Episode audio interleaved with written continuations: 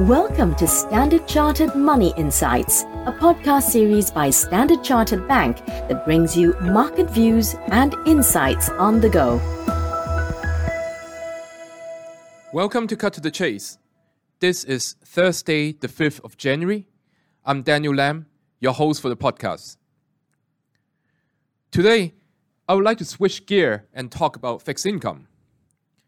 While the moves in the Hang Seng Index and the dollar yen were grabbing most people's attention, the US 10 year government bond yield is also very interesting right now.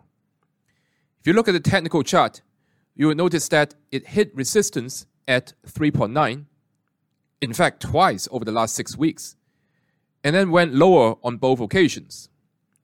The momentum indicators, such as the Directional Momentum Index, i.e., the DMI, as well as the MACD, are both showing bearish crossover, which means that the US 10 year government bond yield may have further downside to come in the near term. Now, if you look at the fundamentals, growth concerns are back in the spotlight, pressurizing the US 10 year government bond yield. Earlier this week, WTI posted its biggest drop since the middle of November 2022 following an increase in OPEC's crude output last month. Elsewhere, there was a deeper contraction in the China Caixin manufacturing PMI, which underscored the short term pain from the abrupt easing of mobility controls. Now, we believe there is a 70% probability that the US may enter recession this year. The Fed's ex chairperson Alan Greenspan highlighted that a recession is the most likely outcome of the Fed's monetary tightening. And he does not believe the Fed to relax policies too soon. With this backdrop, we would like to highlight our preference of fixed income over equities from our 2023 annual outlook. We believe US 10 year government bond yield may go to 3.25% Combining with a slowing growth or recessionary environment, investors should rotate their exposure to high quality income assets.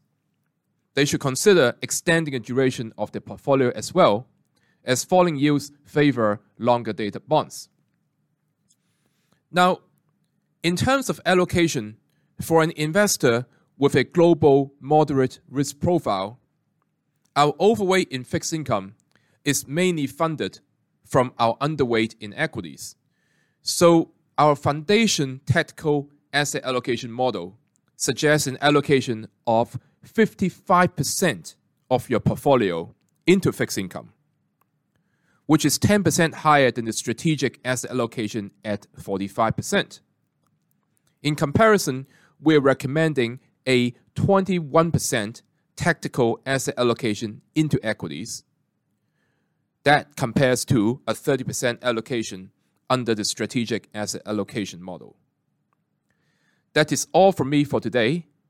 As always, if you enjoy this podcast, please don't forget to rate and like it. Thanks for listening, and we wish you a happy day ahead. Thank you for listening to Standard Chartered Money Insights, a podcast series by Standard Chartered Bank. For more details on the latest market insights, subscribe to Standard Chartered Money Insights.